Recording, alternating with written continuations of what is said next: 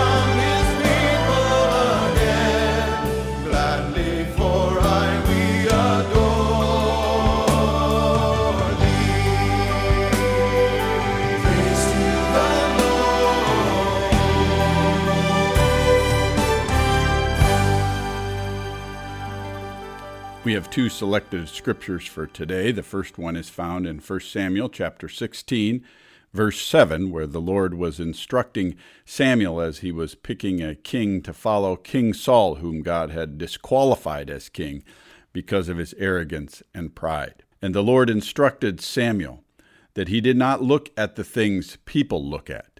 People look at the outward appearance, but the Lord looks at the heart.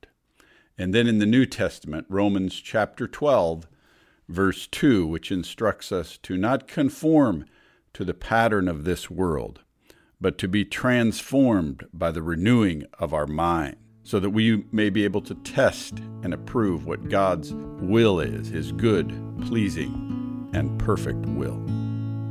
Fairest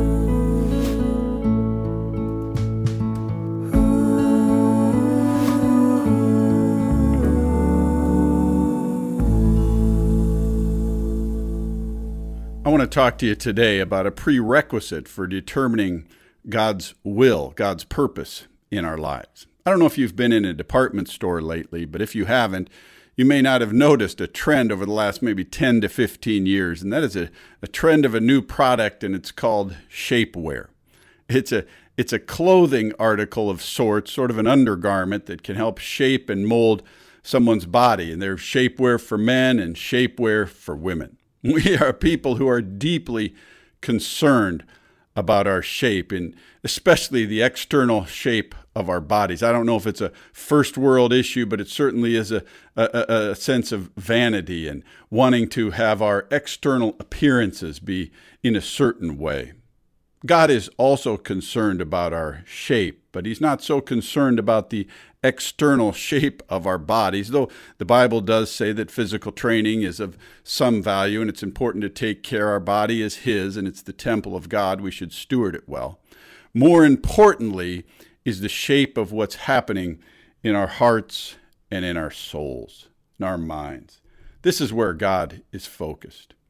You know, when God disqualified King Saul in the Old Testament as the leader of Israel, he, he appointed Samuel to appoint a new king in his place, and he sent him to the house of Jesse. And some of Jesse's sons were brought before Samuel, and they were paraded before him to see which one God had anointed. And as Samuel was looking at them, he saw that some were strong and tall and ruddy and looked like kings.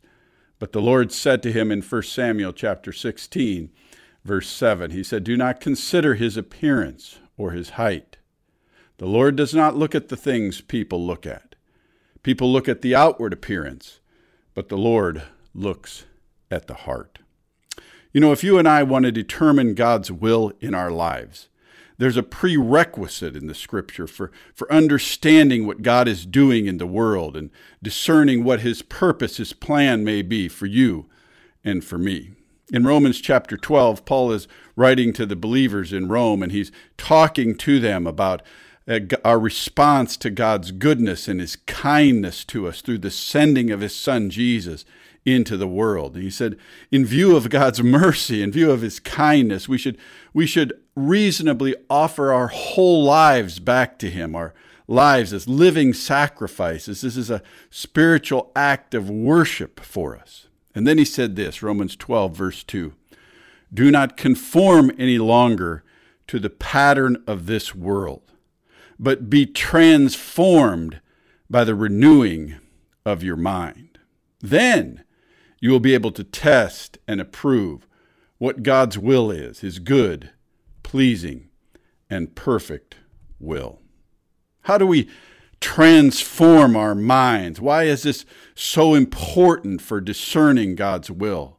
There's so many forces and factors. You know, however complex it is to shape a person's body, there's so many other forces and factors and influences that shape our hearts and our minds and our souls. And the Bible encourages us to take captive every thought to the obedience of Christ. This is why Paul said, Be transformed by the renewing of your minds. Paul understood what the Holy Spirit revealed to King Solomon in Proverbs 23, verse 7, when he said, As a man or woman thinketh in their heart, so do they become. You know, the Bible makes it clear that the mind is the steering wheel of our heart. And as you and I thinketh, so our heart and our soul and our whole inner being is shaped, and we become ultimately what we think about. There's so many instructions in Scripture what to fix our minds on. In Philippians 4 8, the Apostle Paul wrote to those in Philippi who were dealing with great anxiety. He said, You can control the anxiety through prayer and what you fix your minds on. He said, Whatever things are good and praiseworthy, of good report, and holy and noble and true, he said, Think on these things. The power of our mind is, is beyond often what we comprehend or are self aware of. This is the power of transformation. And God has said He does not want us shaped by the world around us, but He wants us transformed by the renewing of our minds so that then it's the prerequisite of seeing what God is doing in the world, understanding how He works, and then joining Him in it. Proverbs 4:23 says this, above all else, guard your heart, for all of your life flows from there. How do we guard our hearts? We guard our hearts by paying very close attention to what's being put into our minds. And our minds then help shape and mold our heart. Who's shaping you? Who's shaping me? It's something good to pause and think about frequently. Who's shaping our thinking and our beliefs about this life, about politics, about money, about marriage, about sexual identity, about eternity, about how everything came into existence? Who is shaping our thoughts? This is very important according to the scriptures. We should take captive every thought to the obedience of Christ. God does not look at the outward appearance, He looks at what's going on in our heart. And if, if we transform our minds and shape them around what God has revealed to us in His Word, we will then slowly begin to understand what He's doing in the world. And then, with the work and power of His Spirit and the revelation of His Word, you and I can begin to discern, test, and approve, the Scripture says, what God's good and pleasing and perfect will is. How are you going to know what God's will is until you understand His view of the world and what He's working to accomplish and what He's doing? This is something very important. There's so many messages, so much information in the world today. Who is shaping your view about marriage? Have you wondered about what a marriage really is? God has told us in His Word very clearly in the book of Genesis. We, we can return there time and again to see how God created the world and how it should operate. He said, It was not good that the first man was alone, so he caused him to fall into a deep sleep, and he poured a, a portion of flesh from his side, and, and from that flesh, that side, that rib, he fashioned together another being, and then he brought that being to the man. And the man said, This is bone of my bones and flesh of my flesh. She shall be called woman, for she was taken out of man. And then God told us what marriage was when he created it in the very beginning. He said, For this reason, a man will leave his father and mother, cleave to his wife, and they will become one flesh. God's will in marriage is for, for a man and a woman to share in a covenant together, where they make a vow before God and others to stay faithful to each other to walk together in unity and harmony. This is God separating his image into two genders and then bringing them back together in this mystery, this marvel of marriage. Are you letting God shape your view of what marriage is, or are you letting the world around you shape your view of what it is? There's great confusion, you know, about what's real and about what's true. Who is shaping your view of money? Is money something to be chased after and pursued at all costs? Is it something that should be a good goal and purpose for life? There are many messages telling us this in the world. But God has told us very clearly that money is a test. He uses it as, as a test in our lives. He gives us a certain amount of money, and those that are faithful with a little will be given more. He said it's a bad goal and it's, it's a bad purpose to serve money in life, to, to pursue more of it. Those who have this lust for money never have enough. He's told us that godliness with contentment is great gain. Who's, who's shaping your view about money? Who's shaping your view about government, politics, and how people should rule in the world? Have you studied God's Word? It's, it's all about nations and there's so much revealed to us there about how leaders should lead, principles and policies that are laid out there. There's so many things that, that we can relate to our current and modern world about what God has said about leaders all through history. Who's shaping your view about politics? Are you looking at the world through messages that are coming on the news channels or on the internet? Or is your primary filter being transformed by the renewing of your mind as you look through God's Word, His, His never changing Word that He has revealed to us about what's true? Who's shaping your view about how the world came into existence and what is the purpose and meaning of all that's been created? Who's shaping your view about what's coming in the afterlife? Who's shaping your and I view about spirituality and faith and things like what happens after we die. God has revealed to us, and He wants to instruct us by His Spirit through His Word to be discerning about all that's true in all of life, so that we can then determine what His calling in is, His purpose is, even for our specific personal lives. Do not be conformed to this world, God has told us, but be transformed by the renewing of your mind, so that you may test and approve what God's good, pleasing, and perfect will is. His word is a lamp unto our feet and a light unto our path. Are you opening His word on a consistent basis? Are you letting His word shape your whole view of the world? The scripture tells us that God created the world and the world, the people in the world turned away from him, and there's been confusion and brokenness and sadness and pain ever since. And death entered the world. But it tells us that God so loved the world that he himself came among us. He sent his one and only Son, that whosoever believeth in him should not perish but have everlasting life. When Jesus was here, he was coming into Jerusalem near the time when he would be crucified. He looked over the city. The scripture says he wept because he saw that they were like sheep without a shepherd. And he longed that they would come to him so he could they could learn from him and he could train them and shepherd them and care about them. But they would have none of it. It's fascinating, you know, we don't often always like what God is saying to us, what he's revealed to us in his word. And many people can hardly handle what he said there.